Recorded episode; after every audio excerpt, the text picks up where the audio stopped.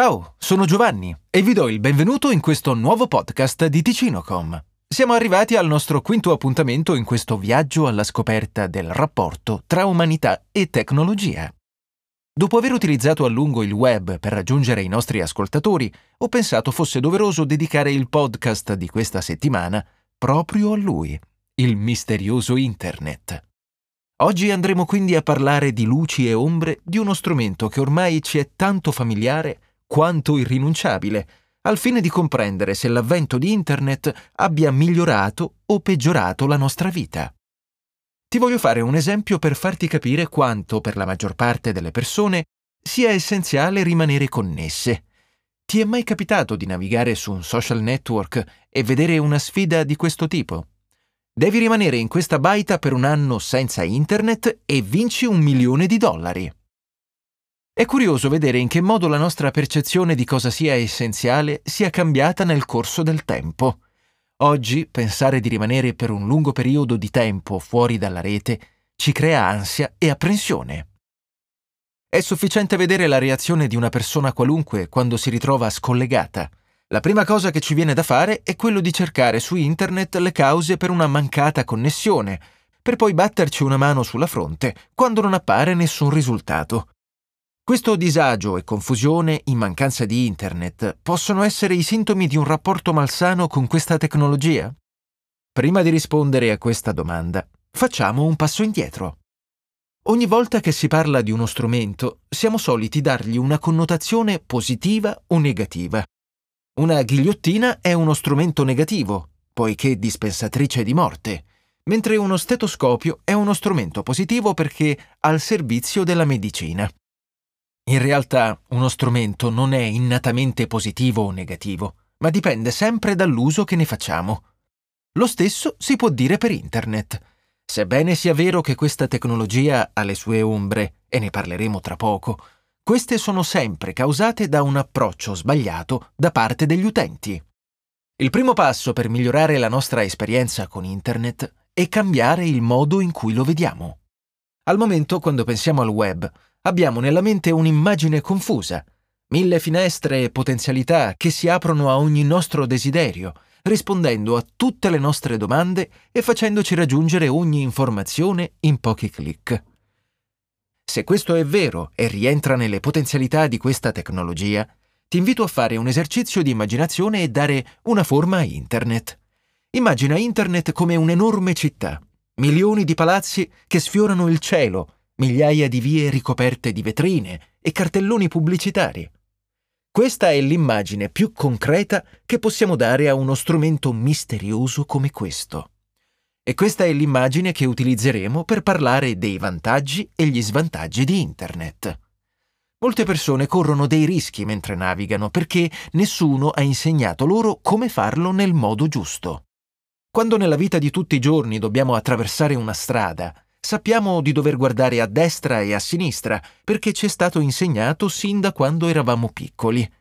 Così come evitiamo i vicoli oscuri perché istintivamente pensiamo che possano essere pericolosi.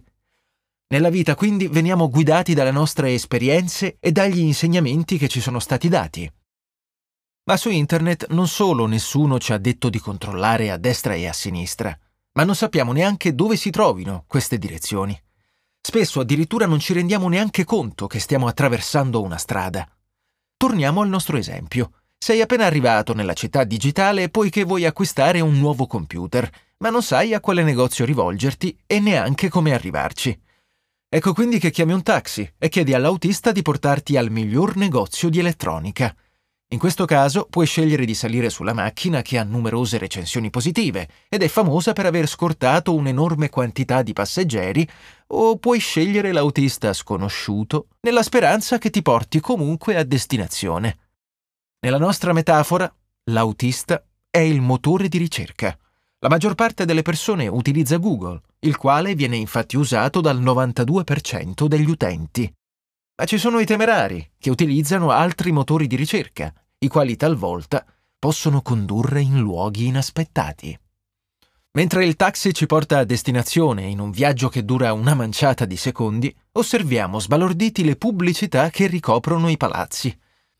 Su internet ce ne sono talmente tante che a confronto Times Square appare vuota e spoglia. Le pubblicità appaiono anche nel veicolo, davanti ai nostri occhi e nelle nostre tasche, tanto che talvolta ci si sente oppressi e addirittura osservati. È un caso che quella pubblicità parli proprio del prodotto a cui stavo pensando? Forse è colpa di tutte quelle app di cui abbiamo accettato i permessi senza leggerli e senza porci domande sul perché avessero bisogno di accedere a determinate funzioni. Siamo arrivati su internet e abbiamo dato il permesso a una folla di sconosciuti di registrare la nostra voce ed accedere alle nostre foto. Posta in questo modo, la questione sembra più inquietante, vero? Beh, non finisce qui perché la città di Internet ha altri pericoli in serbo per grandi e piccini.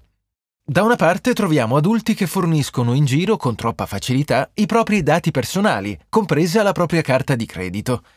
Nella vita reale, quando paghiamo con la carta e questa passa dalle nostre mani a quelle del commesso, stiamo ben attenti a quello che fa e il prezzo che segna. Su internet invece siamo disposti a lanciare la nostra carta a mo' di frisbee in mezzo a una folla di sconosciuti Chiaramente sto esagerando, ma rende bene l'idea di quanto siamo meno accorti mentre navighiamo. E purtroppo i rischi più grandi li corrono i più giovani. Ho visto persone estremamente apprensive non perdere di vista i propri figli per strada e poi lasciarli alla mercé di loro stessi con tablet e smartphone. Permetteresti mai a tuo figlio di camminare da solo per le vie di una città enorme? Ben sapendo che tale città è popolata anche da persone che potrebbero fargli del male? Eppure è quello che facciamo tutti i giorni. I sistemi di controllo parentale dei contenuti vengono usati da pochissime persone e molto spesso non si ha alcuna idea di cosa faccia nostro figlio su internet. Siamo quindi nel taxi con uno sconosciuto. Davanti agli occhi abbiamo la pubblicità del sapone di cui abbiamo parlato un attimo prima e nostro figlio è chissà dove tra i meandri della città. Arriviamo infine al negozio, scegliamo il nostro computer e paghiamo. Saliamo nuovamente sul nostro taxi e lasciamo la città. Tutto questo è avvenuto nel giro di pochi minuti, senza perdere ore preziose che possono così essere reinvestite in altro. Purtroppo, come abbiamo visto nel podcast sull'era dell'ottimizzazione, solitamente queste ore finiscono comunque nel lavoro o nello studio. Ma così come sono innegabili gli svantaggi e i pericoli della città di Internet, lo stesso si può dire per i vantaggi. Con uno schiocco di dita puoi essere dentro una biblioteca con un libro aperto tra le mani. Puoi essere dentro un ristorante e ordinare il pranzo senza lunghe file e fastidiose attese. Un altro schiocco e puoi parlare con un tuo caro a migliaia di chilometri di distanza o lavorare senza mai lasciare la comodità della tua casa. Non per niente, come abbiamo detto prima, oggi vediamo Internet come qualcosa di essenziale. Ma cosa ci dice quel senso di disagio allora? Cosa ci svela del nostro rapporto quell'ansia generata da una mancanza di collegamento? Da una parte potresti pensare che ci troviamo in un rapporto di assuefazione. Nel momento in cui viene interrotta una dipendenza, una persona tende ad avere una risposta negativa.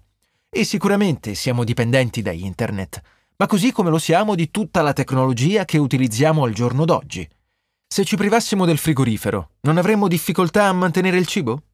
Se ci privassimo dei fornelli, come potremmo cucinarlo? Se ci venisse tolto il riscaldamento, non sarebbe difficile superare l'inverno? Se abbiamo sviluppato un rapporto di dipendenza nei confronti di Internet, è perché questa tecnologia ci ha permesso di ottenere dei vantaggi che prima non avevamo. Potremmo rinunciarvi, chiaramente, ma questo vorrebbe dire perdere i nostri contatti. L'intrattenimento come lo viviamo oggi. Il mondo del lavoro e dello studio verrebbero completamente stravolti. Potresti vivere senza internet? Certo, come potresti vivere senza un frigorifero. Ma è molto più facile accettare una nuova tecnologia nella vita che rinunciare a una esistente. Prova a vedere il tutto da un punto di vista matematico. Ogni progresso scientifico migliora la qualità della tua vita. Se normalmente questa ha un valore di 10, l'utilizzo di Internet la porta a 20. Puoi tornare al valore precedente? Sì, ma è molto più difficile poiché dopo aver vissuto questo miglioramento, 20 è diventata la nuova normalità. E nessuno vuole peggiorare la propria vita volontariamente. È un concetto vecchio come il tempo stesso, tanto che ne parlava anche Dante Alighieri nella Divina Commedia. Ecco quindi che voglio porti un'ultima domanda. Ti senti succube di Internet? Uno strumento non è mai né positivo né negativo, ma dipende dall'uso che ne fai. Per questo, se vivi il tuo collegamento con la rete come una costrizione, scegli di cambiare il tuo approccio. Magari il tuo lato più nostalgico ti porta a romanticizzare il passato, così come il tuo lato più critico ti porta a condannare il presente. In tal caso ti invito a fare un esercizio molto semplice. Prendi un foglio e una penna e stila una lista di vantaggi e svantaggi derivanti dall'uso di Internet. Ne abbiamo visti alcuni in questo podcast, ma questi cambiano di persona in persona.